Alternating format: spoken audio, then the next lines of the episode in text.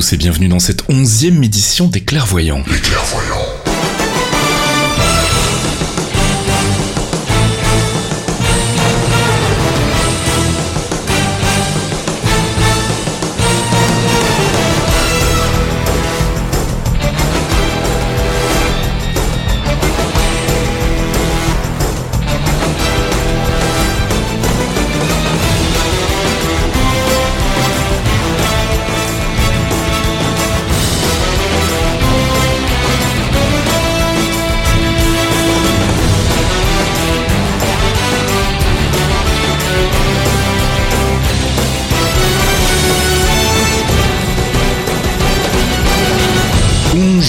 Tous, bonjour mon petit Fox. Bonjour mon bon Fasque, bonjour à tous. Onzième édition des Clairvoyants, bientôt l'anniversaire en fait. Bientôt les un euh, an, bientôt les on un a- an, ouais. On a commencé la première, euh, la première édition du podcast remonte au 30 mai 2014, donc euh, bah, dans quelques jours on fêtera l'anniversaire, on sera pour la prochaine. Je sais pas encore si on fera un truc spécial ou pas. En, en attendant un petit rappel d'usage, les Clairvoyants c'est quoi? C'est un podcast qui traite euh, exclusivement du MCU, le Marvel Cinematic Universe, donc tout l'univers des films, des euh, séries télé, parfois même un petit peu des comics aussi, euh, initié par Marvel Studios, donc bah, toute la série des Avengers, Iron Man, Captain America, Thor, etc. Et puis bientôt euh, de nouvelles franchises dans la, phase 3 dont on aura l'occasion de reparler tout bientôt. Euh, le principe du podcast est assez simple, on fait d'abord une petite section de news dans laquelle on bat un peu le rappel de tout ce qui est arrivé durant ces 30 derniers jours bah, autour du MCU, les annonces diverses, et puis on parle un petit peu aussi de ce qui se passe dans les comics pour essayer de faire des, rapprochements avec, avec l'univers des comics et l'univers du MCU. On écoute de la musique aussi parce qu'on aime bien ça. Et puis, ben, on théorie craft comme des sauvages, on spécule sur ce que va devenir le MCU, ça c'est dans la rubrique théorie crafting. Et je propose qu'on commence tout de suite avec notre première section, True Believers, les news du MCU. I wouldn't say I'm a true believer.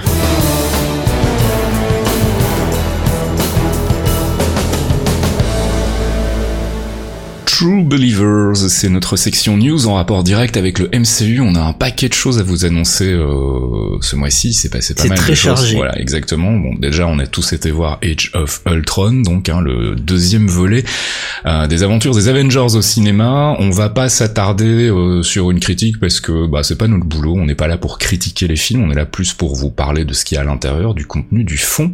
Euh, personnellement, moi j'ai beaucoup aimé. Il a, il est pas exempt de défauts. Il y a des petits trucs qui fonctionnent pas bien, euh, mais c'était déjà le cas du premier. Donc personnellement, ça m'a, euh, ça m'a satisfait, on va dire. Ça correspondait à ce que j'attendais, voire peut-être même un peu plus. Euh, je sais pas ce qu'il en est pour toi, euh, Fox. J'ai adoré. Il y a des petites longueurs, je suis d'accord. Euh, des petits trucs qui vont pas, mais bon. La- Peut-être pas des petites longueurs, mais des petits problèmes de rythme. En Ouais, fait. des petits problèmes de rythme, mais d'un autre côté, je comprends, euh, je comprends où, où Edon a voulu en venir et j'ai vraiment apprécié justement ces, ces petits moments de pause et tout ça qui sont critiquables. Mm, mm. Euh, Il y a la Hulkbuster, là, cette scène que j'ai que j'ai attendue depuis un an, qui était vraiment magnifique. Et puis surtout, la révélation, mon bon Fasque, Quicksilver est mort. Et oui, et j'avais raison. J'en suis très très très triste parce que j'avais euh, commencé à développer un petit attachement pour le personnage. Alors maintenant on sait que ben mort dans l'univers des comics c'est jamais vraiment définitif.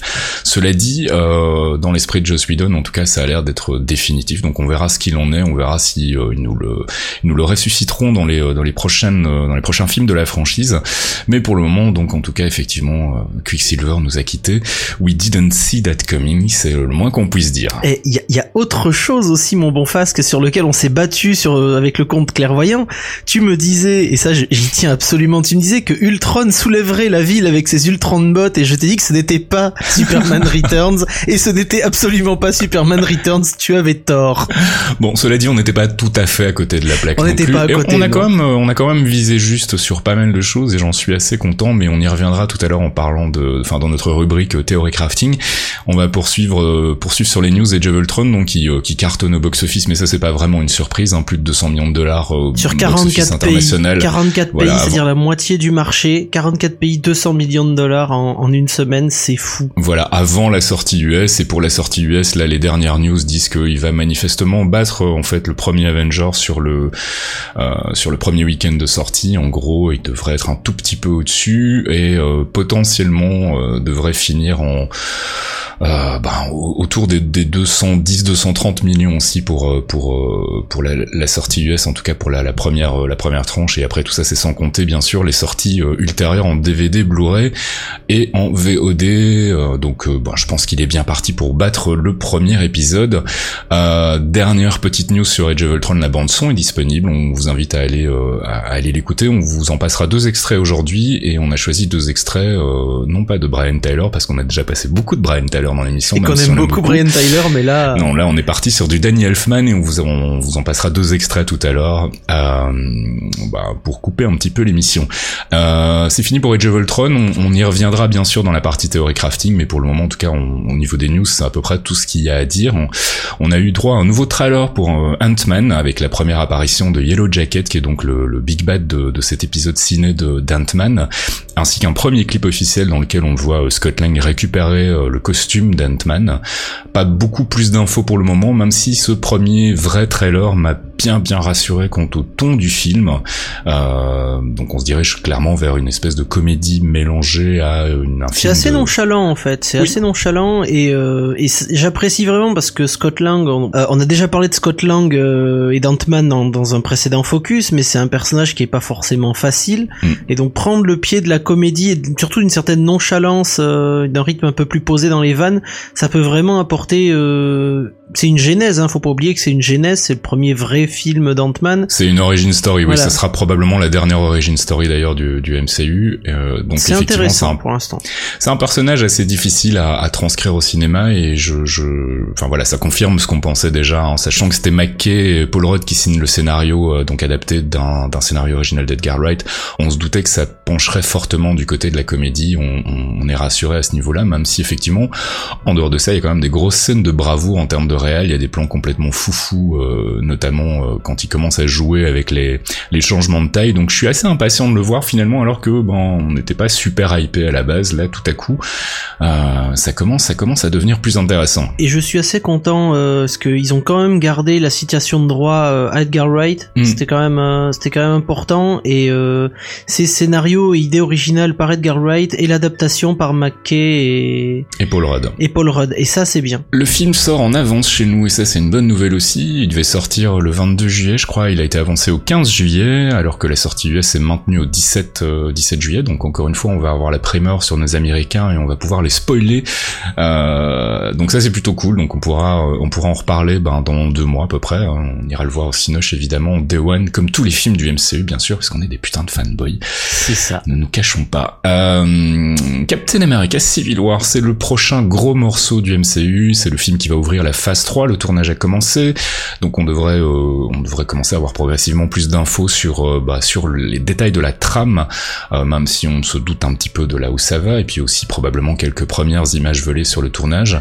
le film est toujours prévu pour le 6 mai 2016, a priori le 11 mai chez nous, mais encore une fois connaissant Marvel et son habitude de faire des des dates avancées en dehors des États-Unis, ça devrait probablement changer. on a eu quelques confirmations niveau casting du côté de, de, Civil War, mon cher Fox. Eh oui, Elisabeth Olsen euh, confirme son retour en tant que Scarlet Witch. Donc la Witch, la Witch revient euh, dans son nouveau costume. Parce oui. qu'elle a un nouveau costume à la fin de, elle a son premier véritable costume à la fin d'Avengers 2. Qui est très très cool. Elle est très très belle dans son costume et, euh, et ça va, ça promet, ça promet parce qu'elle va quand même envoyer de la purée euh, maintenant. Ah bah là, à mon avis, elle est super vénère, hein, donc elle je pense que ça va être assez cool. du tout contre les mecs d'Hydra, ça va, ça va faire très très mal. Et en parlant d'Hydra, d'ailleurs, Daniel Brawl, donc qu'on savait déjà confirmé au casting, a confirmé le personnage qu'il jouera dans le film. Et ce sera le Baron Zemo. Voilà, donc qui est un qui est un des leaders d'Hydra et on aura l'occasion d'en reparler. Euh, on fera probablement un focus. On est en train de tous se les faire. Hein. Ouais, ouais, tout à fait. On s'est fait Strucker, on, on va se faire Zemo, euh, on a eu Armin Zola. C'est là on est en train de nettoyer complètement Hydra. Je suis très content. Voilà, c'est cool et on vous en reparlera du Baron Zemo dans un prochain euh, clairvoyant. On fera un focus sur sur le bonhomme d'ici la sortie du film Civil War. En tout cas, ça c'est sûr. Spider-Man, ça me fait toujours bizarre de parler de Spider-Man dans le MCU, je suis pas encore habitué. Il est rentré à, la maison, c'est bien.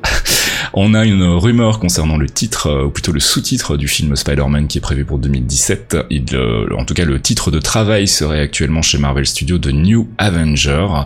Bon bah ça se tient, hein, je veux dire après The First Avenger qui était Captain America, le New Avenger, ça me paraît plutôt logique pour Spider-Man, même si je doute que ce soit le titre définitif. L'avenir, euh, bah on verra ce que l'avenir nous dira à ce sujet-là. Kevin Feige a confirmé qu'il s'agirait bien de Peter Parker, puisqu'il y avait encore quelques petits doutes, même si bah, pour nous il y en avait pas vu que le communiqué de presse originel parlait de, de Parker, qu'il sera effectivement jeune, encore à l'école, etc. Et que donc manifestement ce sera le, le Spider-Man pur jus avec donc une, une source de vannes sans fin. La Enfin, meilleure c'est, époque de voilà, Spidey, Le, le hein. Spider-Man qu'on aime, celui qui plaisante tout le temps, qui, euh, qui, qui, qui est une usine à vannes en fait finalement, hein, comme dans les comics.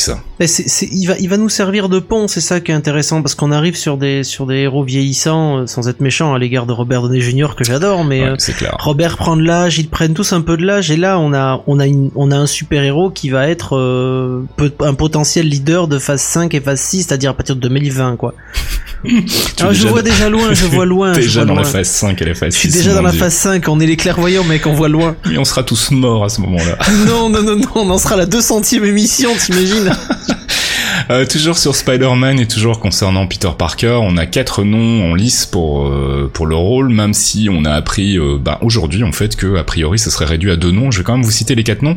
Euh, on avait donc Nat Wolf qui qu'on avait vu dans The Fault in Our Stars, Tom Holland dans The Impossible, Lion James qu'on avait vu dans le film Catastrophe 2012 et euh, Timothy Chalamet qu'on a pu voir dans Interstellar. A priori, les dernières infos qu'on a sembleraient dire que Asa Butterfield, donc Ender's Game, serait le favori de Marvel.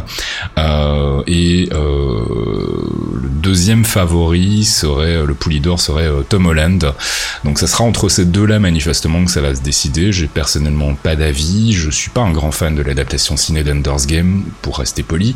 Mais euh, cela dit, je ne remets pas en, cause les capacités d'acteur d'Asa Butterfield. Donc on verra bien, euh, on verra bien ce qu'il en est. Je pense qu'on devrait avoir une annonce euh, une confirmation du, cast probablement très bientôt et probablement le lendemain de la sortie du podcast comme c'est une habitude chez nous donc hein, C'est ça. que, voilà Doctor Strange hein, ton, Ah. ton chouchou le Ah tournage ben on euh, part, euh, ça y est, on passe, on passe de, du champ de beurre euh, au paquet de concombres, tout va bien paquet de concombres Bah Cumberbatch et Oui, Butterfield, j'avais compris quelle horreur Le tournage de Doctor Strange débute en, en novembre 2015, toujours une sortie prévue pour euh, le 4 novembre 2016. Donc là, euh, il faudra attendre encore, à mon avis, euh, quelques mois avant d'avoir des infos plus précises sur euh, ce qui se trame.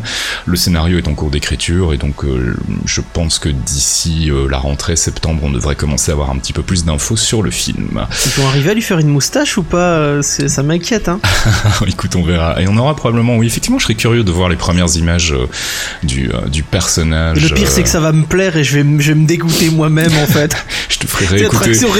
Je te ferai réécouter toutes tes sorties sur Cumberbatch et tu regretteras, tu T'inquiète, je les mangeras ai tes en tête mots. tout le temps, en fait. Euh, Avengers Infinity War en vitesse, euh, Christopher Marcus et Stephen McFeely, les scénaristes de The Winter Soldier, de Civil War et qui avaient aussi bossé sur euh, Thor The Dark World, seront donc les, les scénaristes de ce double épisode euh, du troisième euh, Avengers, donc qui sortira au cinéma en 2018 et en 2019. C'était aussi les créateurs de la série Agent Carter. C'est un peu les binômes indissociables des frères Rousseau, hein, puisqu'ils ont beaucoup bossé avec eux. Ils ont, euh, ils, ils ont bossé donc sur Civil War qui va, qui va, dont le tournage a commencé. Donc on reste en famille chez Marvel, on garde des gens avec qui ça fonctionne et euh, bah, c'est plutôt une, une bonne chose. Le Ils ont quand même tournage. énormément de travail, quand même. Hein. Les mecs, ils auront bossé sur euh, quatre gros films à la suite, Ouais. euh, une série. euh, Bah surtout qu'Infinity War ça va être assez massif et euh, il va y avoir un, un cast assez euh, assez invraisemblable. Hein. On, on- on va quasiment tout le monde, en Bah, fait. on va Pour toucher, Infinity on War, va- il devrait y avoir tout le monde, en on va toucher euh, on va toucher la vingtaine de persos euh, environ quoi donc ça va être un truc assez euh, assez complexe à écrire euh, assez complexe à réaliser aussi pour garder un rythme un rythme euh, au travers des, des deux épisodes de la saga donc euh, ben on leur souhaite bonne chance parce que c'est vraiment une entreprise euh, C'est casse-gueule, hein, Voilà, on le voit avec euh, avec énormément de films qui sont en deux parties. Le, der- le dernier Harry Potter était en deux parties, ça a Mhm. été très difficile.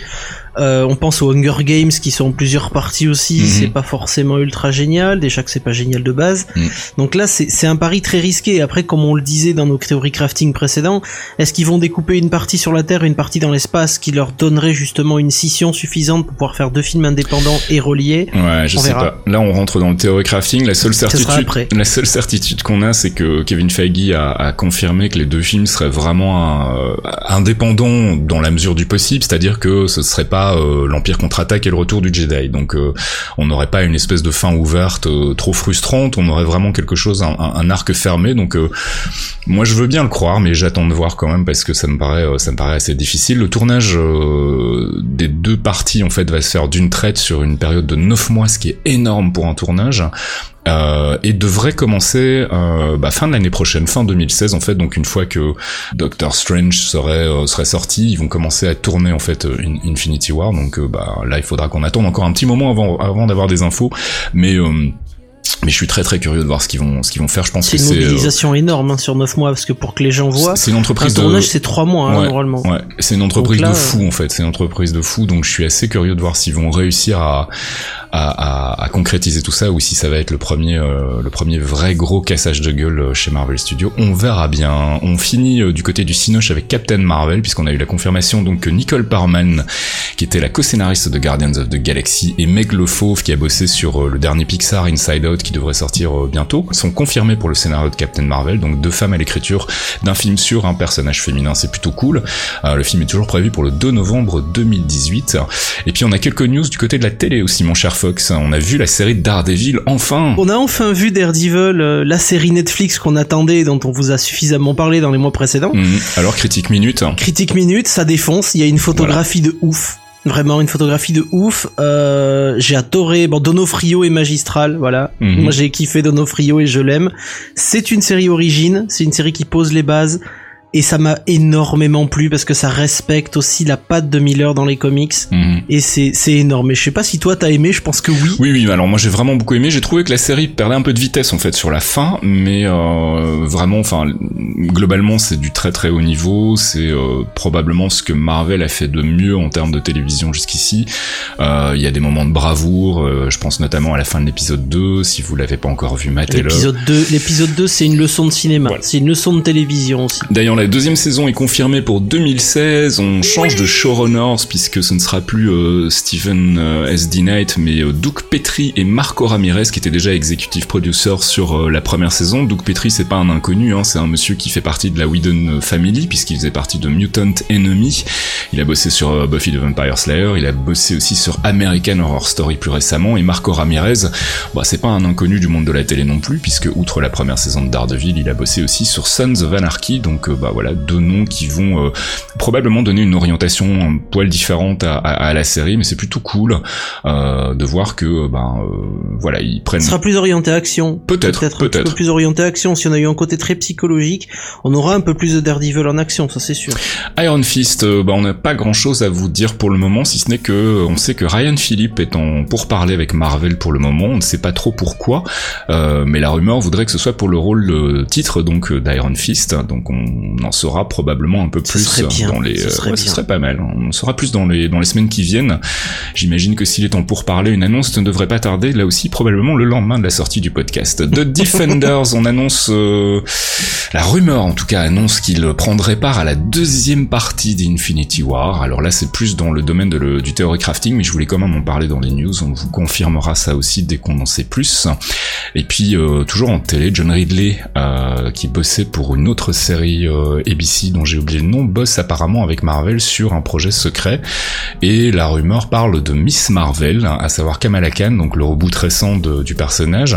Il n'y a rien annoncé officiellement pour le moment, et ça me semble un petit peu étrange que ce soit Miss Marvel, parce que Miss Marvel sans Captain Marvel, donc sans euh, Carol Danvers, ça me paraît un petit peu compliqué à mettre en place. Donc euh, là aussi à prendre avec de très très grosses pincettes. Et puis Agents of Shield, on nous annonce un spin-off, mon cher Fox. Ouais, spin-off en préparation Alors il se murmure dans les couloirs de chez de chez Marvel que ça concernerait un certain Lance Hunter et son ex-femme Bobby Morse, la très gentille. Bobby Mockingbird. Et donc ce serait un peu un couple de Mr et Mrs Smith qui partirait en, en mission et ce serait ça pourrait être très très drôle justement très drôle et à la fois très violent Mm, mm. parce qu'on rappelle quand même que Bobby et Lance euh, ont une histoire euh, commune assez profonde et difficile Mhm. vu qu'ils ont ils ont beaucoup beaucoup travaillé ensemble, ils, se- ils se sont aimés, ils se sont déchirés, ils se sont mariés, ils se sont requittés.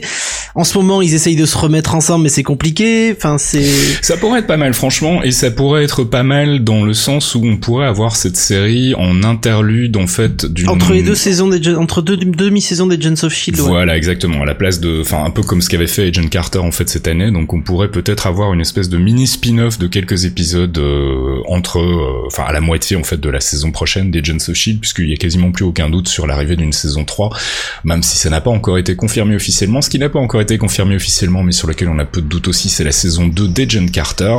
A priori, ce serait quasiment fait, euh, et on devrait là aussi avoir une confirmation dans les jours qui viennent. Et puis je voulais terminer cette section de news par une petite news rigolote, puisque George Lucas, qui euh, manifestement euh, Sucre train les fraises. est en train de vieillir un petit peu mal, euh, est convaincu que Marvel va faire un remake d'Howard the Duck. hein, il en est persuadé. C'est son Modoc à lui. Faut il a eu- respecter. il a eu une vision, donc apparemment, euh, voilà, Howard the Duck, le film, George Lucas l'a vu, il en est convaincu, et, et voilà, c'est pour bientôt. Il faut prendre ses médicaments, mon Georgie. Ça va plus. Voilà. Hein. Faut- Faut pas rester là, monsieur. Faut partir. Tout le monde ne refait pas ses films. hein. Ou les laisse à Jar Jar Abrams. Jarvis, drop my needle.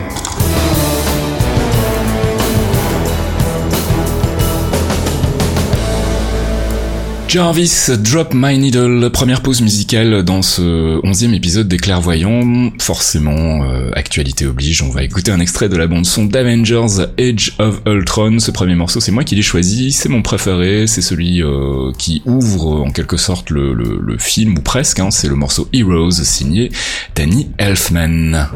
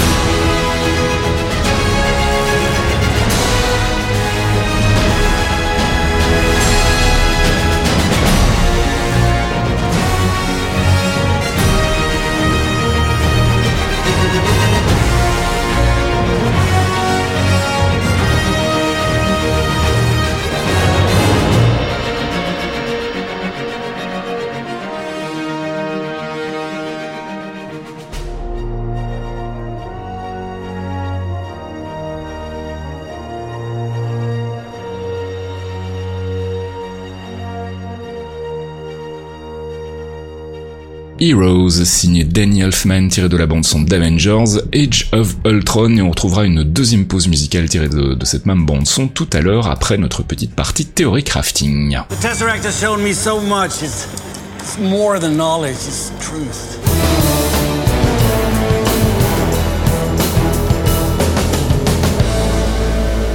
Avengers, c'est pas l'heure, c'est l'heure de notre euh, rubrique théorie crafting, c'est la rubrique dans laquelle on spécule un peu sur l'avenir du MCU. Alors forcément, on arrive en fin de phase 2. Euh, la phase 3, c'est pour euh, ben, l'année prochaine avec euh, Civil War. Il y a encore Ant-Man qui devrait arriver donc au mois de juillet, mais on se dit que c'est plus une sorte de mini-épilogue qu'une vraie fin de phase. Hein. C'était vraiment Age of Ultron qui marquait la fin de la phase 2 et l'ouverture vers la phase 3. Donc on va essayer de, de voir un peu ce qui pourrait, ce qui pourrait arriver dans, dans, dans, les années à venir et dans cette phase 3 justement. Quelles sont les implications d'Age of Ultron pour la phase 3 Quelles sont les ramifications vers les autres films? Alors, on a essentiellement des ramifications vers deux titres.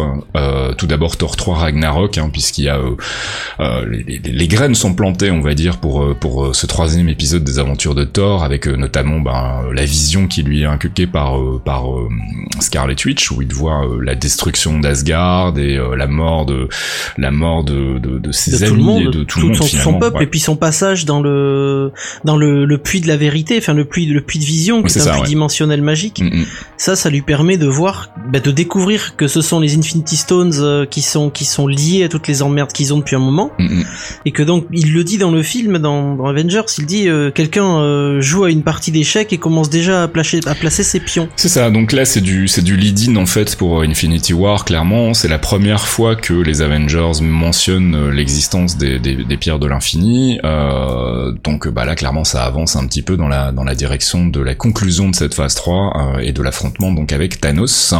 Et puis il y a aussi des petites graines qui sont plantées pour Civil War bien sûr, hein, puisqu'il y a des références qui sont faites euh, tout au long du film. Euh, L'opposition euh, de plus en plus tendue entre Stark et, et Rogers, euh, que ce soit leur discussion au moment où ils coupent du bois ou bien cette espèce de mini baston qui a lieu au moment où Ils essayent de- d'activer Vision. voilà où ils essaient d'activer Vision et où ils sont pas trop d'accord sur la, la marche à suivre. Euh, Il y a des références aussi qui sont faites notamment via Maria Hill quand elle explique que ben à part la presse il y a pas grand monde qui aime les Avengers surtout après le bordel qu'ils ont foutu avec Ultron. Donc là bah voilà tout- toutes les toutes les pièces du puzzle se mettent en place pour euh, instaurer euh, instaurer ce qui va se passer dans dans Civil War. hein. Et puis il y a le retour de Nick Fury, c'est important aussi. Parce que le retour de Fury avec le Helicarrier, Mhm. c'est c'est quand même un gros signe. Est-ce qu'il reprend le shield Mhm. Est-ce qu'il prend une autre forme du shield Est-ce que c'est le sword qui qu'il est en train de monter? Ça pourrait être aussi ça, euh, cette Civil War, euh, shield versus sword, euh, Captain versus Fury et Stark. Clairement, ouais, non, il y a, il y a des, il y a des ouvertures qui sont faites de ce côté-là aussi. Alors, le film se termine évidemment avec les New Avengers version MCU. Le nouveau line-up, c'est quoi? C'est Captain America, Black Widow, Scarlet Witch, Vision, War Machine, enfin ou Iron Patriot selon. Enfin là, c'est plutôt War Là, il est Machine. en mode War Machine Il est revenu en, ouais, il est revenu en War Machine et Falcon qu'on voit pas du tout dans le film mais qui euh, manifestement euh, fait partie du nouveau line-up. Donc ça ce sera probablement la team Captain America dans euh, Civil War qui sera du côté de, de Tony Stark. Alors on sait pas très bien ce que va devenir Hawkeye, on sait pas très bien ce que va devenir Hulk puisque bah, à la fin de d'Age of Ultron il Hulk, s'éjecte il voilà, part au il- repos, hein. Il se met au repos avec le Kinjet et il, se se barre. barre, carrément parce qu'il a peur. Il Hawkeye retourne de- dans sa famille, euh, Thor est retourné euh, sur Asgard, donc il reste, euh, il reste pas grand monde, donc euh, Il va avoir du boulot. Et Stark, Stark se met au vert. Il dit qu'il a besoin de se mettre au vert aussi. il donc, dit qu'il va euh, essayer en tout cas, c'est pas oui. sûr sûr, il dit qu'il va essayer, moi j'y crois pas une seule seconde parce que Il si va aller s- bricoler. Bah oui, bah voilà, bah c'est exactement ce qui s'est passé à la fin d'Iron Man 3 en fait, hein, où il disait aussi qu'en gros, euh, voilà, il- on sentait une volonté de se mettre un peu au vert et puis finalement, bah, on se rend compte que c'est pas du tout le cas puisqu'il a continué à construire des armures, il a, il a bâti euh, l'Iron. Legion, il a bâti euh, Veronica, enfin bref, donc euh, Stark au, au repos, moi j'y crois pas trop, donc euh, donc voilà. Alors, qui sera de son côté euh, au moment de, de Civil War? Est-ce qu'on va avoir un, un affrontement de groupe ou bien est-ce qu'on va avoir vraiment un affrontement euh, Captain et toute sa troupe, donc les New Avengers versus Tony Stark et le gouvernement et donc potentiellement un truc un peu différent? Stark est pas en odeur de sainteté envers le, le gouvernement non plus. Hein. Euh, Mm. Ils ont essayé de le. Je rappelle-toi que sur Iron Man 2, bon, c'était un fumier d'Hydra quand même, mais euh, le Congrès a essayé de lui prendre l'armure. euh, Mhm. les militaires lui ont quand même pris War Machine. C'est quand même une, c'est quand même la marque 3, enfin la marque 2 qui a été volée, rebâtie. Mhm. C'est, il est pas non plus en odeur de de là-dessus, donc euh, c'est compliqué. Mais étant donné que c'est lui qui, qui fout un peu le bordel dans Age of Ultron en, en créant Ultron justement, je pense qu'il va y avoir un moment un sentiment de culpabilité qui va peut-être l'amener justement à, à revisiter ses, son sentiment sur la question et peut-être se dire ok euh, effectivement on a fait de la merde donc je pense qu'il est nécessaire que quelqu'un d'autre nous contrôle ou contrôle en tout cas la manière dont on fonctionne dans le monde euh, nous en tant que super-héros par rapport à par rapport à toute la destruction qu'on a amenée et je pense que quelque part Ragnarok même si ça se passera sur euh, Asgard a pas non plus aidé à, à calmer le jeu. Donc euh, voilà. Hulk par contre là je j'avoue je sèche un peu. Je je, je, je m'attendais à le voir partir dans l'espace et dans ce cas-là je vous aurais dit euh, bah on va le revoir dans Guardians of the Galaxy 2 manifestement James Gunn a dit que le seul personnage terrestre de Guardians of the Galaxy 2 serait euh, Quill. Donc est-ce qu'il nous ment? Est-ce que le- les choses peuvent encore changer d'ici là? Je ne sais pas. Mais quel est quel est ton sentiment toi sur le, le devenir de Hulk? Parce que je rappelle quand même que Kevin Feige avait expliqué que Hulk serait un personnage excessivement présent dans la phase 3 et là vu comment ça se termine dans Age of Ultron et vu les films qui sont annoncés dans la phase 3 je, je vois pas trop où il va pouvoir s'intégrer en dehors d'Infinity War. Ben, déjà, déjà sur, euh, sur la fin de phase 3, phase 2 et ce qui annonce sur la phase 3, il y a quelque chose qui m'embête, c'est un point dont on a déjà discuté, mais je suis pas certain qu'en fait ce soit les Avengers les uns contre les autres, mais que ce soit peut-être aussi un truc qui est, qui est, qui est souvent hinté dans Agents of Shield, mais euh, la formation Shield pro Coulson, c'est-à-dire pro être euh, les NN, c'est-à-dire les, les êtres humains améliorés, les super-héros et le reste, Mhm. contre une branche de l'armée ou contre l'armée qui veut contrôler ça. Et ce serait une guerre des super-héros contre l'armée ou du moins l'armée qui essaye de récupérer quelque chose. C'est ça qui m'embête aussi parce que ça nous a- ça nous ramènerait à Hulk qui a un énorme passif contre l'armée, Mhm. hein, contre son ex beau papa, euh, qui deviendra d'ailleurs Red Hulk à un moment. euh, Ouais, tout à fait, et ouais. du coup, là, ce qui dev- pour moi, ce qui devient Hulk, il va revenir obligatoirement parce qu'il peut pas faire autrement. Le lien qu'il a créé avec Black Widow, euh, qui m'a surpris mais qui m'a beaucoup plu dans le dernier film. Ouais, j'ai beaucoup aimé aussi. J'ai trouvé que c'était une, une chouette manière de, de mettre en, en, en avant le personnage de Black Widow qui était un peu, euh, qui était un peu en retrait dans le premier Elle film était un et peu en qui, retrait, euh, puis et elle a un côté humain en plus. qui botte des culs sérieusement dans le deuxième. Moi, j'ai vraiment beaucoup aimé. Et ça lui apporte un côté très humain alors que c'est un assassin très froid et c'est Mm. c'est le lien des deux bêtes, c'est-à-dire elle se considère comme un monstre et lui, lui il en est un physiquement mais il se considère aussi comme un monstre. Mm, mm.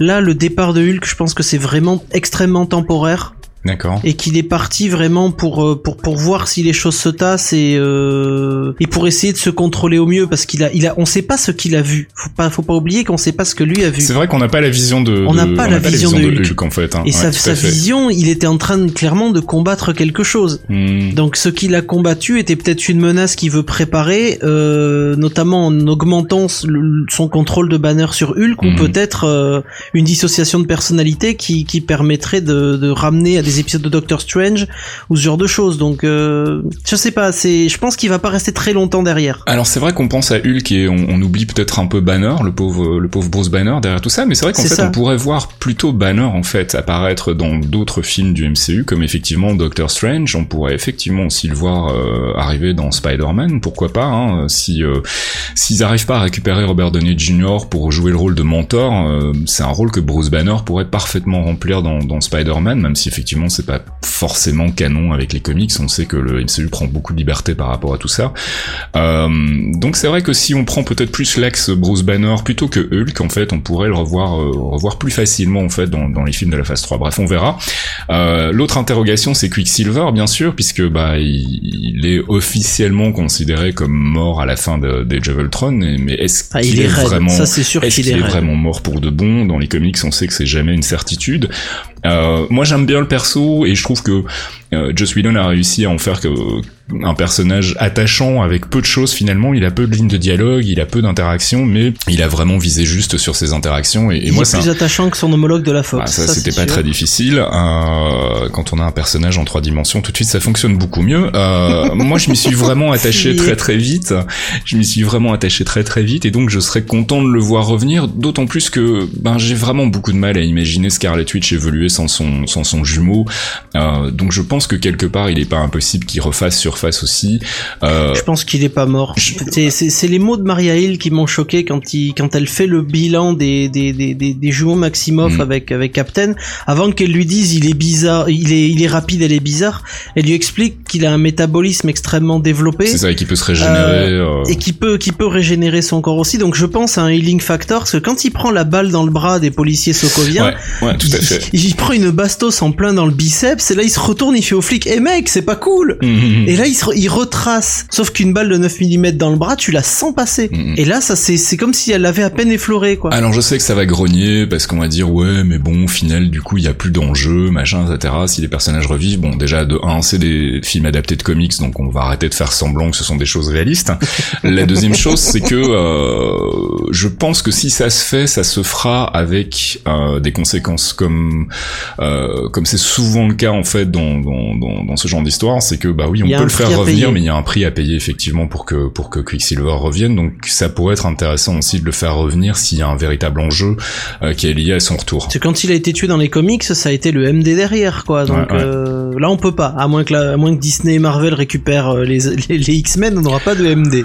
Ça, c'est sûr. non mais bon on verra on verra bien en tout cas moi je- j'espère qu'on le reverra ce serait cool j'aime bien le perso on, on sait par contre euh, que euh, bah, Aaron Taylor Johnson avait dit que ce qui l'avait fait hésiter à rejoindre la famille Marvel c'était le côté euh, signer plusieurs films etc et que finalement Marvel avait manifestement réussi à le rassurer en lui disant écoute on va pas te on va pas te bloquer dans ce rôle là ad vitam.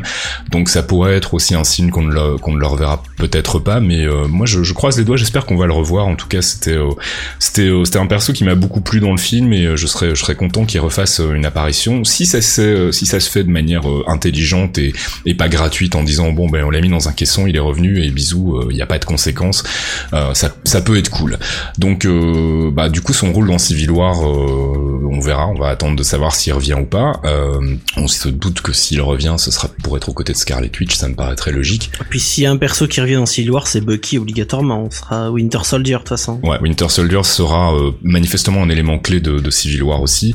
Je pense que c'est la raison euh, qui va déclencher en gros euh, les événements de Civil War pour le film Civil War. Faut savoir que Marvel a- a- essaye de garder euh, euh, une unité en fait dans ses films euh, et aussi essaye de faire en sorte que les gens puissent profiter d'une franchise euh, sans avoir vu les autres. Donc euh, effectivement, on sait qu'il y a eu les événements d'Age of Ultron qui sont probablement bah, un gros élément déclencheur aussi de Civil War, mais pour une des raisons de narration, je pense qu'on aura quelque chose d'assez important qui va se passer au début de Civil War et qui impliquera Bucky, euh, Winter Soldier, euh, et qui sera l'élément euh, vraiment la goutte d'eau qui va faire déborder le, le vase et qui va qui va déclencher La les, rébellion du Capitaine pour sauver son meilleur ami. Prisonnier de l'armée, par exemple. Peut-être. Ça, ça- non, mais Ça ça, pourrait être ça être, ça aussi. pourrait être un, un angle intéressant. Le, le, le dilemme en fait de Captain America entre euh, ben, euh, le fait que c'est son ancien, euh, son ancien ami et que c'est devenu une espèce de machine à tuer, qui n'avait pas été beaucoup évoqué en fait dans le de Winter Soldier et qui donc justement pourrait l'être dans Civil War. Euh, il faut qu'on parle aussi de la button scene d'Avengers Age of Ultron avec Ah Thanos qui récupère enfin manifestement Un le gant. gant de l'infini. Euh, et a priori, ce ne serait pas le même que celui qu'on avait vu dans, euh, dans Thor, le premier. Euh, Kevin Feige a déclaré que c'était un autre gant. Donc, est-ce que ça veut dire qu'il y a deux gants de l'infini, ce qui pourrait être un joyeux bordel? Euh, Je ne sais pas. Qu'est-ce qu'on pense, toi? Sur les images que j'ai cherchées, on en a parlé en préparant l'émission, mais Thanos a le gant parfois en main gauche, parfois en main droite. Donc Ouais. est-ce qu'il y a deux gants possibles?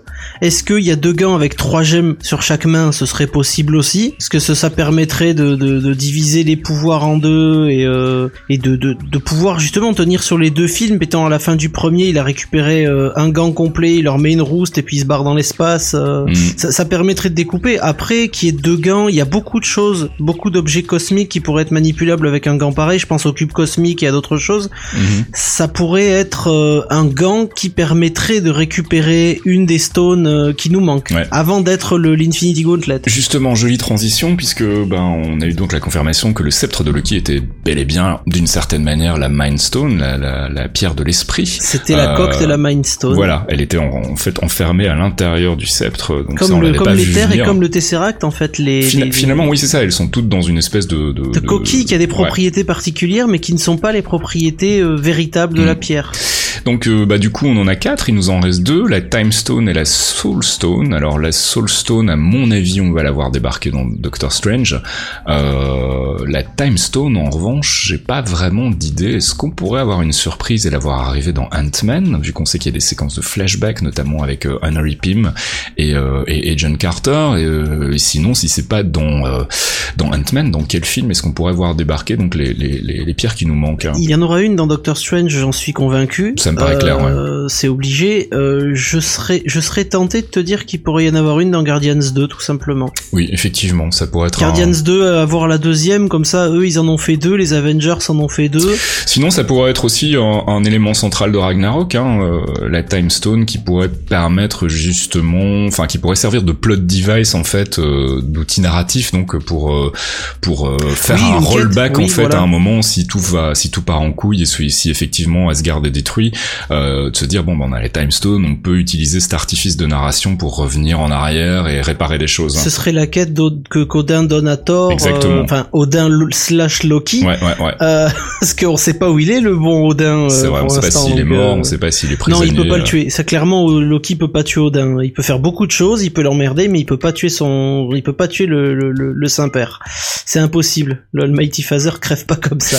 Donc, euh, bah pour résumer, euh, en tout cas sur la partie bah, on, sent que les pierres de l'infini vont être un élément central de cette phase 3. Euh, on, nous, on suppute qu'on voit la, Time Stone euh, soit dans Guardians, comme tu le disais, soit dans Ragnarok, et la, la Soul Stone plutôt du côté de Doctor Strange. On verra si l'avenir nous donnera raison. Et puis, on va terminer cette partie euh, théorie crafting en parlant quand même aussi de la télé. Euh, je voulais faire une première remarque parce que j'en ai parlé avec mes amis de Comics Podcast à qui j'ai été rendre visite la semaine dernière. Je pense que le podcast sera en ligne lundi euh, sur Radio Kawa. On vous en, reparlera euh, sur le compte Twitter dès qu'on a les infos euh, exactes. On parlait notamment de, l'intégration des séries Netflix dans le MCU de manière plus générale. Et moi, ce que je disais, c'est que je pense qu'en fait, les séries Netflix vont être une espèce de mini MCU à l'intérieur du MCU et que les interactions vont être assez limitées, en tout cas tant qu'on ne sera pas arrivé à la mini-série qui clôturera la saga, donc à savoir la, la, mini-série des Defenders. Là, on est sur des on est Ouais. des, séries de séries d'origine, même si pour l'instant c'est bien réalisé. C'est très étalé et c'est très extérieur. Quoi. Non, mais surtout, il y a une grosse différence de ton, en fait. Les, le, le MCU, de manière générale, que ce soit les séries sur ABC ou euh, les films, sont, euh, sont quand même très très... C'est léger, c'est grand public, c'est drôle, c'est pas vraiment euh, dark and gritty. Alors que Daredevil, quand même, ce qu'on en a vu jusqu'ici, c'est plus... euh, c'est bon, on est plus du côté de d'un ton euh, DC Comics, en fait. Euh, Enfin, au cinéma, en tout cas. Et c'est beaucoup moins super-héros, c'est beaucoup moins. Ce qui m'a, ce qui m'a surpris, c'est que beaucoup de nos auditeurs euh, qui étaient pas fans forcément, qui aimaient bien les films, mais qui étaient pas accrochés, par exemple, à Agents of Shield, Mhm. sont vachement accrochés à Daredevil parce que très, très simplement, Daredevil, c'est quelque chose qui est sombre, c'est plus proche du thriller. Il y a un vrai aspect psychologique et il y a un peu moins justement la fête, la fête du comics avec des super-héros un peu partout, quoi. C'est ça. Et du coup, euh, ouais, voilà, une intégration, enfin, un cross entre les deux me semble plus risqué en fait, parce que, ben, clairement, on n'est pas sur le même genre de ton, on n'est pas du tout dans le même genre de narration, donc euh, à voir. Euh, on le disait tout à l'heure, il y a une rumeur qui, qui dit, euh, qui voudrait que euh, les Defenders, donc les, les quatre séries Netflix, fassent leur apparition dans le MCU ciné du côté de la deuxième partie d'Infinity War. Est-ce que ça voudrait dire que la deuxième partie d'Infinity War serait beaucoup plus dark pour essayer de, de coller un peu avec le ton des séries Netflix Euh, Aucune idée pour le moment. Il servirait peut-être à protéger la Terre avec euh, les, avec une partie des New Avengers et Doctor Strange, parce que Doctor Strange aussi est, est proche des Defenders. Tout à fait, ouais. Du coup, on aurait une équipe, une équipe de défense terrestre en plus de ben, des New Avengers qui sont un petit peu, qui ressemblent un peu, ils me font penser aux Avengers de la côte ouest. Hein. Mhm. Donc du coup, on aurait une, on aurait des équipes, l'équipe principale qui partirait euh, tabasser Thanos et les autres qui resteraient à contenir euh, la menace sur la Terre. Et puis on va terminer avec Agents of Shield. Hein, c'est bientôt la Ah. fin de la saison 2. On a donc on sait qu'on a un spin-off qui arrive et on sait aussi qu'on a euh, bah, une autre série ABC qui est en qui est en chantier. Donc on parlait tout à l'heure de Miss Marvel, Kamala Khan. On attendra d'avoir confirmation, euh, même si personnellement ça me paraît assez risqué d'attaquer ce perso là tout de suite maintenant. Euh, en revanche, où va Agents of Shield on, on sait qu'on est full Inhumans là pour le moment sur sur cette saison 2, même si dans le dernier épisode il y avait effectivement des, des mini connexions avec avec Age Avec of Hydra Ultron. et Age of Ultron, ouais. Euh, c'est clairement pas le focus central. Donc, euh, bah, comment va se terminer cette saison 2 finalement? Quel va être l'enjeu final? Est-ce que ça va être un affrontement entre les deux Shields? J'ai pas l'impression parce que là, ils ont l'air de bosser ensemble et ça se passe pas trop mal. Euh, ça se passe mal, ça se passe très mal entre Gonzalez et, Oui, c'est oui, c'est la guerre froide. c'est- vrai. C'est euh, là il lui a donné le cube, il lui a quand même donné, il a donné le, le- le- la toolbox de Fury. Hmm. Il lui a dit allez-y fouillez dedans machin. Il y a quelque chose avec le, le porte-avions que Gonzalez a sauvé. Il y a vraiment quelque chose avec ce porte-avions. Oui, il y a, y a toujours le cargo, donc on sait pas, euh, on sait pas ce que contient ce fameux cargo euh, que, que, que, que protège Gonzalez. Donc est-ce que ça sera justement le le- le- l'enjeu de cette fin de saison 2 Pour le moment, j'ai j'ai pas trop pas trop d'idées. L'arrivée de Fury, tout simplement. Moi, le, le, le simple, c'est l'arrivée de Fury parce que euh, il a découvert que Fury était en vie, parce Mhm. que Coulson l'a lâché avec une nonchalance terrible quand Maria, euh, quand Maria appelle. ouais, ouais. Maria Hill qui appelle, fait, Oh, je vous laisse. Ah, au fait, Fury est en vie, hein, mais bon, j'avais oublié de vous le dire.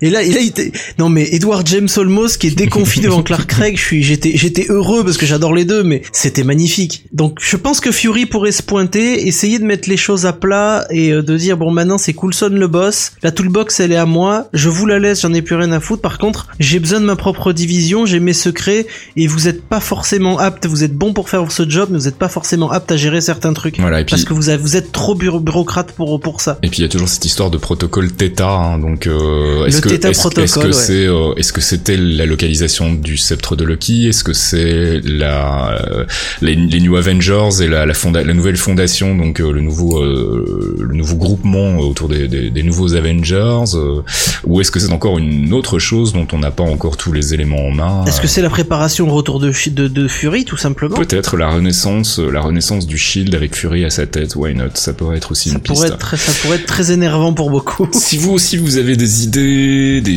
folles spéculations à partager, n'hésitez surtout pas à nous les, à nous les envoyer, que ce soit via euh, le site web lesclairvoyants.net ou via Twitter, at lesclairvoyants. On est toujours ravis d'entendre vos spéculations, surtout si elles sont un peu folles.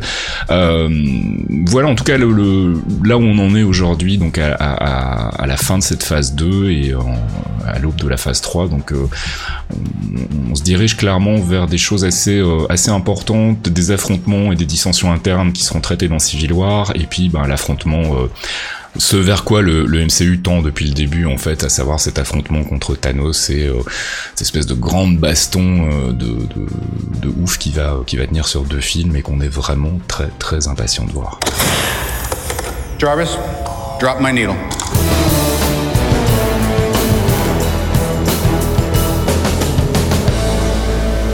Jarvis Drop My Needle, deuxième édition, c'est la deuxième pause musicale de ce onzième épisode des Clairvoyants, et c'est euh, toi Fox qui a choisi un morceau. Et oui, et puis je suis venu, euh, avec aussi du Danny Elfman, hein, parce que Danny Elfman c'est un peu l'amour. Et moi j'ai choisi It Begins, qui est, euh, si je ne m'abuse, le remix du thème d'Alan Silvestri d'Avengers, qui défonçait un morceau très très très punchy. Et y a, on retrouve de tout dedans, mais euh, il y a la patte de Elfman. Euh, comme j'avais dit à Faz quand, quand tu ai passé le morceau, je lui ai dit, c'est Batman. Vous allez retrouver des, intonations, des petits temps de, Batman de 1989, cross cross Avengers Silvestri, cross Sleepy Hollow. Enfin, c'est tout ce qu'on aime dans Danny Elfman. Moi, j'ai- j'aime ça. Eh ben on écoute ça tout de suite.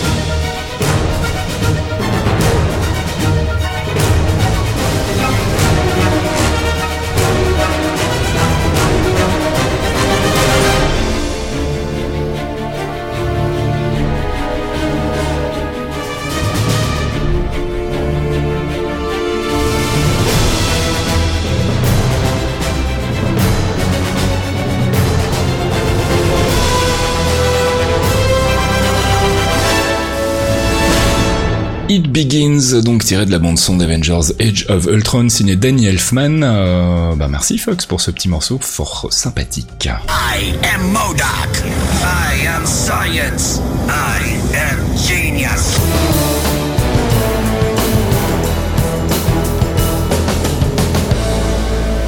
Et c'est l'heure de retrouver notre rubrique I Am Science, euh, annoncée par notre ami Modoc. Euh, ce mois-ci, on a décidé, ben, on, savait pas trop de qui vous parler, parce qu'on a déjà fait le tour des Avengers, on a déjà parlé d'Ant-Man, on a déjà parlé de Vision, on a parlé donc de tous les nouveaux arrivants, les Twins aussi.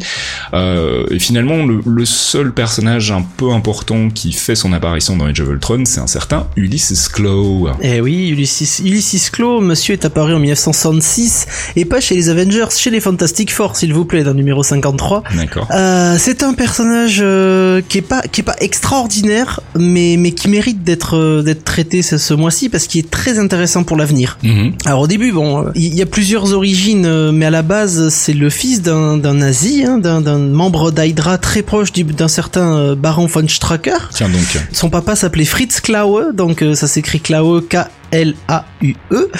Euh, et euh, après la guerre, évidemment, bah, lui, il a réussi à s'échapper grâce euh, certainement à Hydra et à d'autres petits subterfuges. Et il est parti se cacher dans un pays qu'on connaît bien, n'est-ce pas, mon bon Faskill Il est parti se planquer en Belgique. Eh oui. Pas besoin d'aller en Amérique du Sud, il suffit d'aller en Belgique, on peut rester tranquille. Et donc Fritz va élever son fils, Ulysse, Ulysses en anglais. Il va l'élever euh, avec des, des, des, récits de, des récits héroïques de, de, de, de l'Hydra, de l'Allemagne, et surtout ceux de son ancêtre, un gentil papy qui était au Wakanda un petit pays d'Afrique euh, Mhm. mmh. qui, qui, est riche d'une seule euh, d'une seule chose, le, un certain métal qui s'appelle le vibranium. Mmh, tout à fait. Et, et l'ancêtre avait essayé d'en piquer et il s'est fait massacrer par le roi de l'époque qui, qui l'a chopé et qui l'a qui l'a un peu déroulé à l'infini. Et du coup, bah, il va vouer. Alors c'est c'est assez particulier, mais comme c'est une famille de, de, de maboules et de fanatiques de l'Hydra et du nazisme, bah, le gamin il va grandir en, en haïssant le, le Wakanda et en haïssant la famille royale sans la connaître. Hein, mais bon, ils ont tué son ancêtre il les aime pas, on peut comprendre. Mmh. Et donc Ulysse va grandir avec son papa, ses récits à la con, et il va devenir physicien. Il va, il va étendre son champ de recherche vers un truc assez particulier qui est euh, les champs soniques. Alors jusque là ça dit pas grand chose, mais le mec il rêve de créer des objets à partir du son. Ouais, ce qui est assez intéressant en fait et qui pourrait être assez intéressant d'un point de vue visuel au cinéma aussi, mais on y reviendra tout à l'heure. Ouais. C'est ça. Et du coup, bah il va devenir physicien, il va grandir, il va, il va être bien, il va être bien jusqu'au moment où on va l'envoyer euh, au Wakanda pour euh, pour traiter avec le, le, roi actuel, donc un certain Chaka, mm -hmm. roi du Wakanda, pour pendant la conférence de Bilderberg. C'est une alors le Bilderberg, c'est un truc, c'est une, une, espèce de consortium de de grands patrons et de de, de FDP mondains.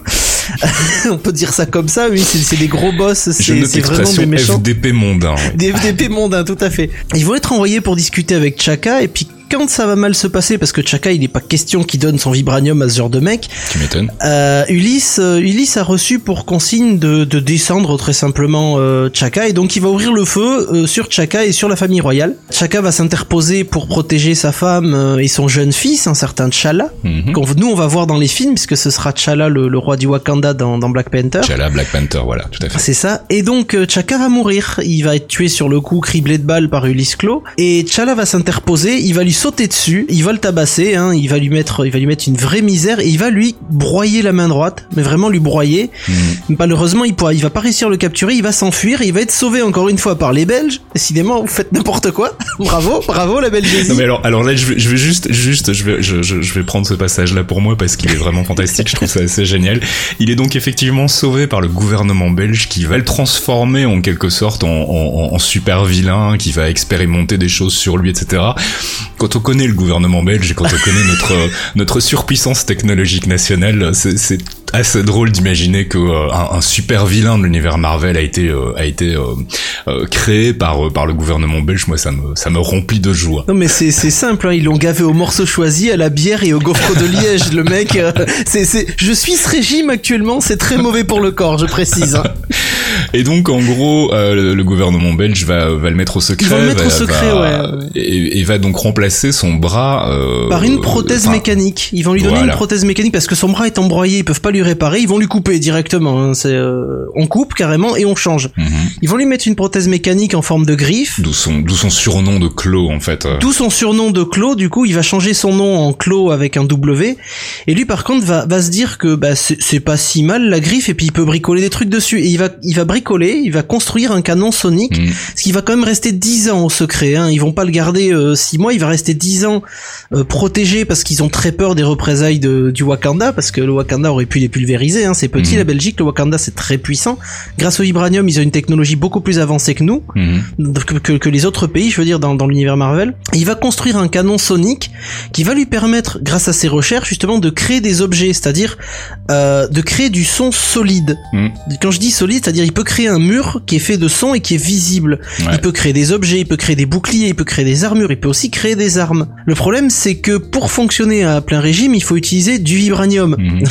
C'est là que ça se complique, parce qu'il va repartir au Wakanda, il va trouver un peu de vibranium sur le ce qu'on appelle le marché ouvert ou le marché noir, il va l'intégrer à son canon pour pouvoir faire pétrer ses méfaits, c'est-à-dire voler plus de vibranium, pour lui permettre de créer des champs soniques tels qu'il le veut, Mhm. et il va se retrouver face euh, à un gros problème, c'est que Wakanda, on l'attend un petit peu, hein, les mecs ils attendent qu'on qu'on qu'on vienne chercher leur vibranium, donc ils sont toujours prêts, et ils vont s'interposer avec un groupe de super-héros qu'on connaît bien, qui sont les Fantastic Four, et là ce qui va se passer, c'est qu'avec le vibranium que, que Claw va récupérer, Mhm. pendant son, son passage au Wakanda, il va construire une machine. C'est une espèce de, de, de grand catalyseur sonique euh, qui, qui veut utiliser sur plusieurs personnes. Et quand il va se retrouver piégé, il va se jeter dedans. Mhm. Ah, il est complètement con, hein, faut, faut le dire. On l'a vu dans le film. Le mec, il a un gros pet au casque. Vraiment. Ouais, il est, il, il est un peu cinglé et j'ai trouvé l'interprétation De de Serkis, c'est magnifique. De Serkis, c'est Ah ouais. vraiment très très bien. Ouais. Il est vraiment très bon et c'est c'est ça qui va nous l'idée après vers le film. Mais euh, cette machine qu'il a conçue quand il a vu qu'il était pris au piège et que ben il allait se retrouver en tôle encore pour combien de temps, et ce coup-ci au Wakanda, Mhm. il s'est jeté dedans. Donc il a été pulvérisé par sa machine, ce qui pensait qu'il allait gagner des pouvoirs.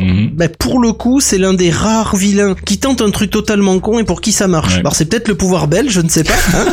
c'est peut-être le pouvoir belge qui l'a aidé, je ne sais pas. C'est l'anti-lose en fait. Hein, C'est l'anti-lose voilà. total. Le mec, il avait, il avait quoi? Il avait un milliardième de chance d'y arriver. Comme moi avec certaines nanas. Ben non, non, il saute dedans et ça marche à fond les ballons. Parce que notre ami Ulysse, il va revenir. Il va pas revenir en étant humain, il va revenir en étant composé à 100% de son solide. Mhm. C'est-à-dire que le monsieur est désormais immortel, quasiment invulnérable, parce que les balles ça lui fait rien, les nukes ça lui fait rien, le bastonnet ça sert à rien parce qu'il sent rien. Mhm. Et du coup, bah, il va, il va mettre une grosse raclée à tout le monde, mais T'Challa a prévu le coup, parce que que- quelle est le seul, la seule chose au monde qui peut disperser les vibrations et les sons? Le vibranium. Bah oui, encore une fois, c'est toujours la même chose. hein. Parce que Captain America, on repense, on repense de suite à Captain America qui, annule tous les chocs avec son bouclier.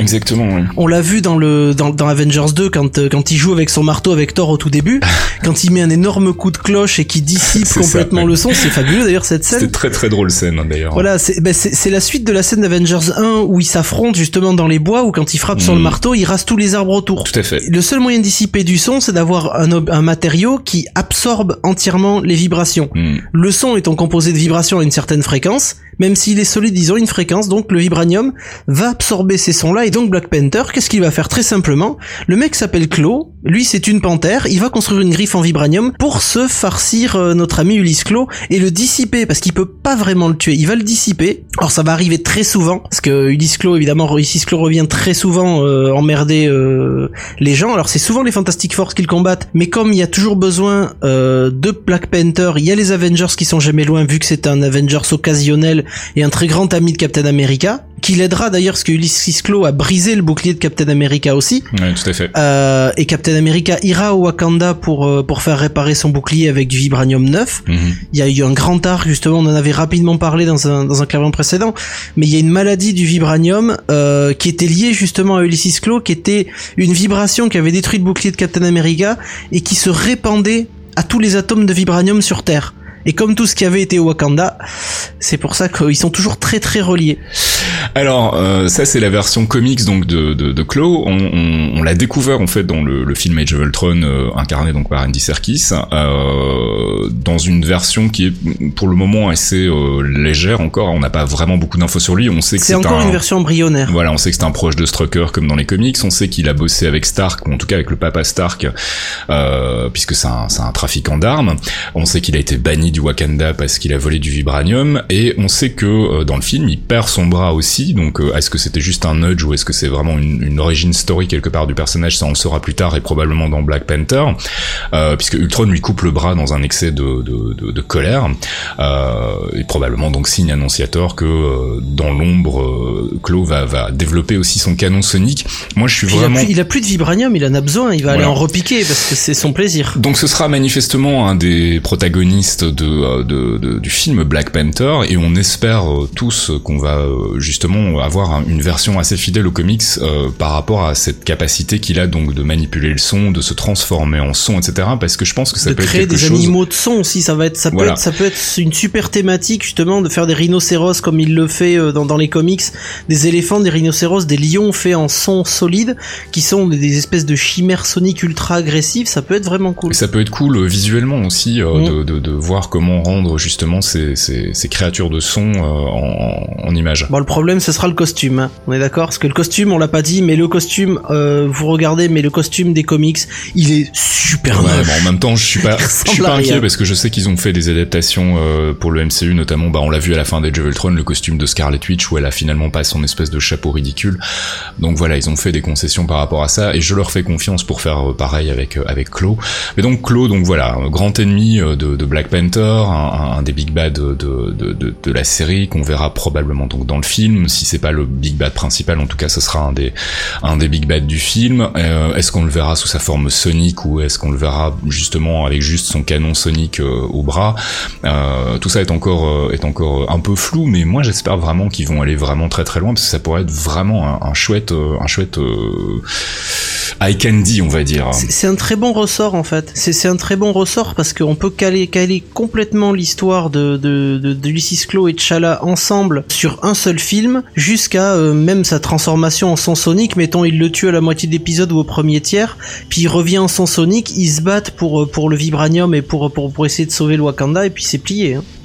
Alors on verra. On, on sait que Marvel Studios a, tendance et a raison, j'ai envie de dire, à simplifier euh, ces big bad parce que bah on n'a pas le temps, comme, on le sait, de dans un film de deux heures et demie, on, on peut pas creuser toute l'historique et tout le passif d'un personnage. Donc ce sera probablement une version assez simplifiée du méchant, mais euh, mais malgré tout, je garde l'espoir qu'ils vont aller dans cette direction euh, qui, qui pour moi peut être vraiment intéressante d'un point de vue visuel, le, côté le côté sonique justement du, personnage. Et je serais curieux de voir comment ils vont retraduire ça euh, au, cinéma. Merci Fox pour ce petit euh, focus, ma foi, euh, fort complet. Si si vous avez des questions sur Claw, n'hésitez pas. hein, toujours le, même le même principe, lesclairvoyants.net sur le site dans les commentaires ou bien via Twitter @lesclairvoyants et on va passer bah, à la suite de l'émission avec nos news sur l'univers Marvel en dehors du MCU.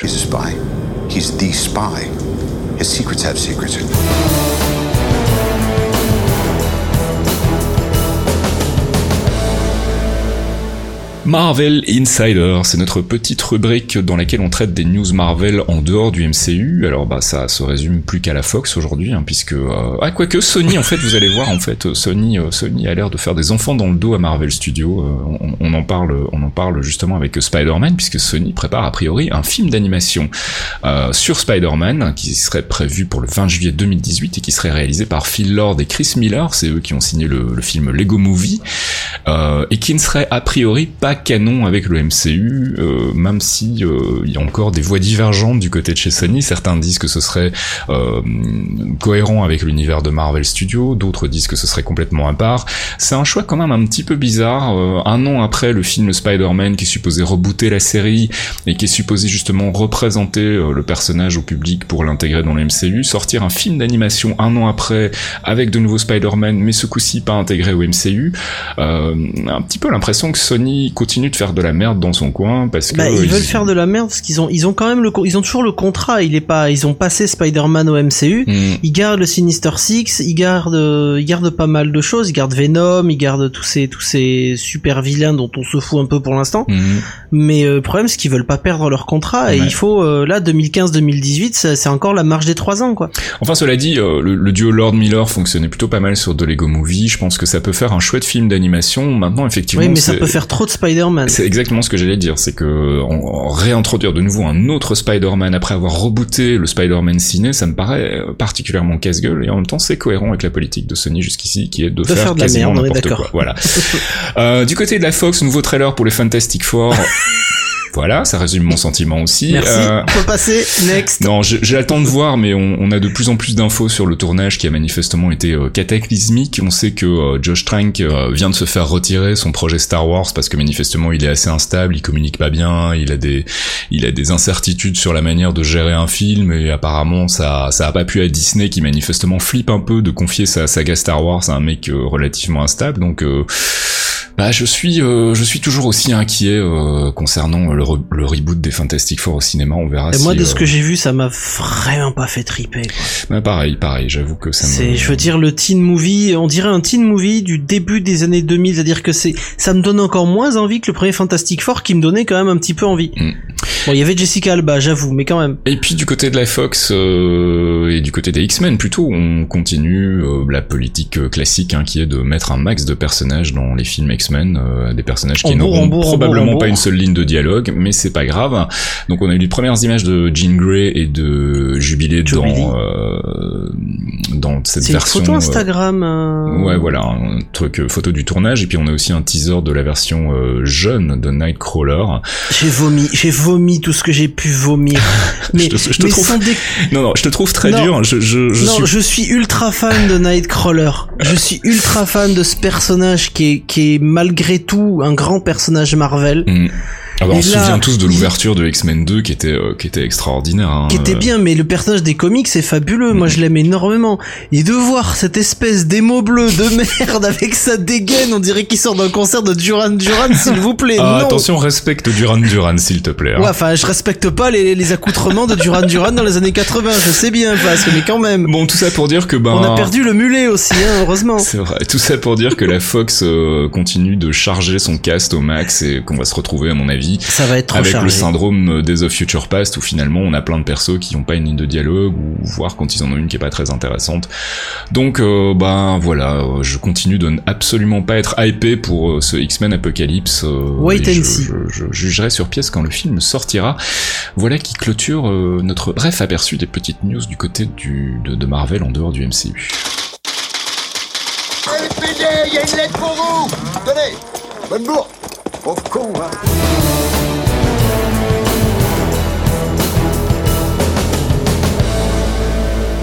Et c'est la dernière rubrique de l'émission déjà lors du courrier. On va essayer de faire vite parce qu'on a déjà dépassé le temps réglementaire. On s'en excuse, hein, mais on savait que l'émission qui suivrait Age of serait forcément un petit peu plus longue que les autres.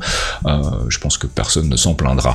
On a une première question qui nous vient de Romain par mail qui nous dit euh, voilà j'ai une question qui me passe par la tête euh, et impossible de trouver une réponse. Je voulais savoir si on connaissait le nombre de films Marvel pour lesquels Aaron Taylor Johnson avait signé. C'est forcément la question que tout le monde se pose à l'issue d'Age of Ultron puisque son personnage est mort. Donc on se demande si le fait qu'il ait signé plusieurs films pourrait être un indice du fait qu'il va revenir. Euh, alors je me suis rencardé. On ignore, euh, on n'a pas de chiffre officiel sur le nombre de films pour lesquels il est signé, mais cela dit ça ne veut absolument rien dire. Il faut savoir que Marvel Studios a l'habitude de faire signer des contrats multiples, euh, même si le personnage n'est plus réutilisé par la suite. Ce fut le cas notamment avec le Red Skull et Hugo Weaving. Euh, on sait qu'il avait signé pour plusieurs films, mais euh, on sait aussi qu'il s'est pas trop éclaté sur le tournage et que donc manifestement on n'est pas prêt de le revoir. Euh, c'est plus une sorte de garantie euh, de pouvoir faire revenir des persos s'ils en ont besoin. Pour un reshoot, par exemple, faire des flashbacks Voilà. et tout ça, s'il y a besoin ne serait-ce qu'une scène, euh, tu, tu viens jouer ta scène, mais t'es toujours sous contrat pour ça, quoi. Voilà, mais c'est c'est pas forcément une certitude que, enfin, ça ne veut pas forcément dire que le personnage va revenir. Donc, Taylor Jensen a probablement signé pour plusieurs films. Cela ne veut pas dire forcément qu'on va le revoir dans les dans les prochains épisodes, même si moi je voudrais bien. Euh, et une dernière question qui nous vient de Nico sur Twitter, qui nous dit en deux mots, que voyez-vous pour la phase 4 Eh ben, euh, eh ben, je ne sais pas. Ouais, moi j'y vois, j'y vois beaucoup de choses. euh, j'y vois beaucoup de choses parce que bon, Infinity War, ça va être, euh, ça va être la galère. Mhm. Mais après, on a, on a l'après Infinity War quand même à préparer. Mhm. Et je pense que, on en a déjà parlé plusieurs fois, mais je pense que ça va s'axer petit à petit vers un départ des, des, des acteurs qu'on a, parce que Scarlett Johansson va arrêter, Chris Evans va finir par arrêter aussi, Mhm. Robert Downey Jr., même s'il adore son rôle de Tony Stark euh, et qu'il l'aura magnifiquement incarné pendant pendant près de 15 ans, il va arrêter aussi. Je pense qu'on va se diriger vers des New Avengers euh, avec Spider-Man, avec des persos plus jeunes. Donc je serais pas étonné qu'il y ait Captain Marvel, qu'on retrouve peut-être justement Kamala Khan dont on parlait euh, dans, dans le- la séquence de news aussi Mhm. sur cette rumeur qui est Kamala Khan, qu'on retrouve d'autres personnages, peut-être Hulk qui resterait, ou alors peut-être le fils de Hulk, ce serait encore plus drôle, mais on n'est pas, on n'est pas à ça près, mais vraiment des nouveaux persos, des nouveaux persos, des reprises de rôle, peut-être le fils caché de Tony Stark ou un truc comme ça. Bah, je pense que le MCU est en, est en perpétuel mouvement. Hein. On, sait qu'il n'y a jamais rien de vraiment arrêté jusqu'à la dernière minute. On sait que Marvel travaille beaucoup en flux tendu. Je doute euh, qu'ils aient des plans euh, fermes et définitifs pour la phase 4 à l'heure actuelle. Euh, ils ont certainement des pistes, mais quelles sont-elles Ça, j'en sais, rien. Moi, ce que j'aurais bien aimé pour la phase 3, en fait, et, et peut-être que ce sera le cas pour la phase 4, c'est qu'on abandonne les franchises liées à des personnages et qu'on parte vraiment sur des franchises euh, autour d'arcs. Des vrais fait. arcs, Donc, euh, ouais. Voilà, Ça, des vrais arcs. bien. Donc plutôt que d'avoir un Captain America 2 points Civil War, j'aurais aimé qu'on ait un Civil War tout simple euh, avec justement du coup un cast euh, multiple avec plusieurs personnages. Ce qui sera le cas finalement, hein.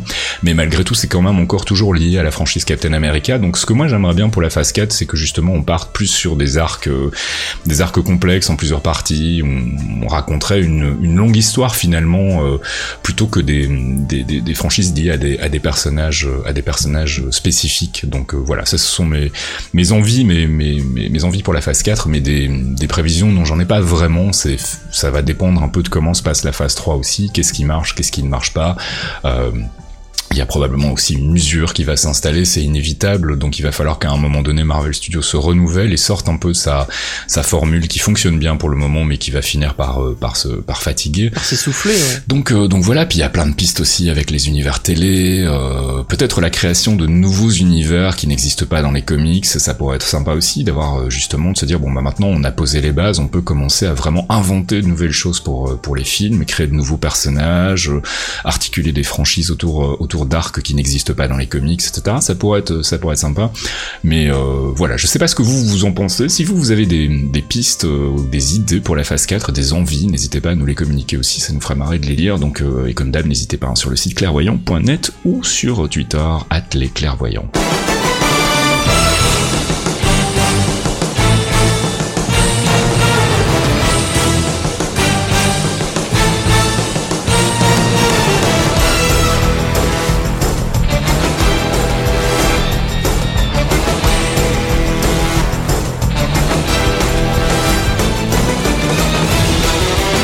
Et c'est déjà la fin de cet onzième épisode des clairvoyants. Enfin déjà, on a, dépassé un petit peu euh, la durée réglementaire, mais bon, c'était nécessaire. Après la sortie d'Age of Ultron, on avait beaucoup de choses à dire, les prévisions sur la phase 3, la conclusion de la phase 2. Euh, on espère qu'on aura, qu'on aura fait le tour. Euh, juste une petite info pour vous signaler que je serai présent donc chez nos amis de Comics euh, l'émission comics de Radio Kawa, ce lundi euh, 4 mai.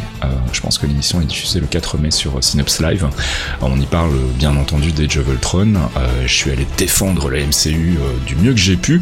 Euh, donc je vous invite à, écouter, l'émission et puis à l'écouter de toute façon de manière régulière parce qu'ils font du bon boulot. Si, vous voulez en savoir plus sur les comics de manière générale, et là pour le coup ça couvre Marvel, DC, les comics indépendants, le cinéma, tout ça. Enfin, ils couvrent vraiment tout dans les largeurs, ce qui n'est pas notre cas. Et en ce qui nous concerne, ben, on se retrouve le mois prochain pour un douzième épisode. Je sais pas encore trop sur quoi on fera le, le focus, mais si vous avez des suggestions, n'hésitez pas à nous les faire savoir. On, on est toujours preneur de, de, de, de vos idées.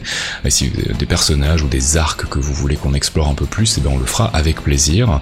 Euh, on aura encore deux émissions avant la sortie d'Ant-Man, donc euh, on a encore. To Ant-Man euh, qui va être le 15 juillet, on va préparer ça, parce qu'il va y avoir quand même pas mal de choses à voir, et puis c'est vraiment la fin de la phase 3 avec son épilogue. Tout à fait. Euh, on aura encore du Agents of Shield et on saura vers quoi nous lead la, la nouvelle saison. Ouais, et puis on saura. qu'elle sera confirmée. Et on en saura un peu plus donc euh, sur le, projet de spin spin-off de, de, d'Agents of Shield aussi, et donc euh, bah, on vous en reparlera le mois prochain.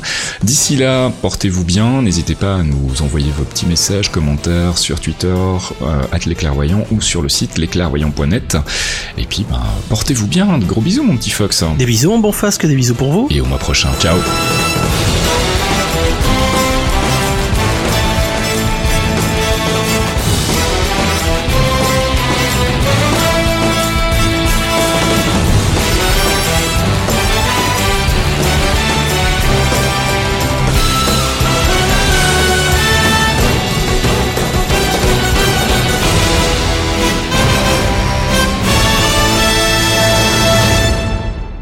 On l'a vu, on l'a vu le Daredevil, on l'a vu, enfin lui non, mais nous oui.